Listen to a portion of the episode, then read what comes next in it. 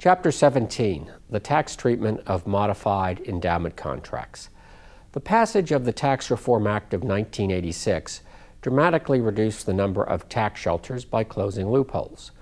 Recall from Chapter 12 the imposition of the passive activity loss rules, denying the availability of tax losses to shelter wage and portfolio income.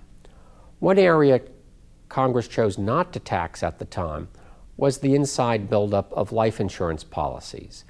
And as one might anticipate, high income taxpayers began examining the attractiveness of life insurance as a tax shelter.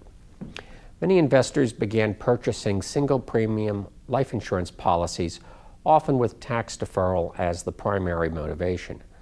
Congress decided to discourage the use of high premium life insurance as short term investments.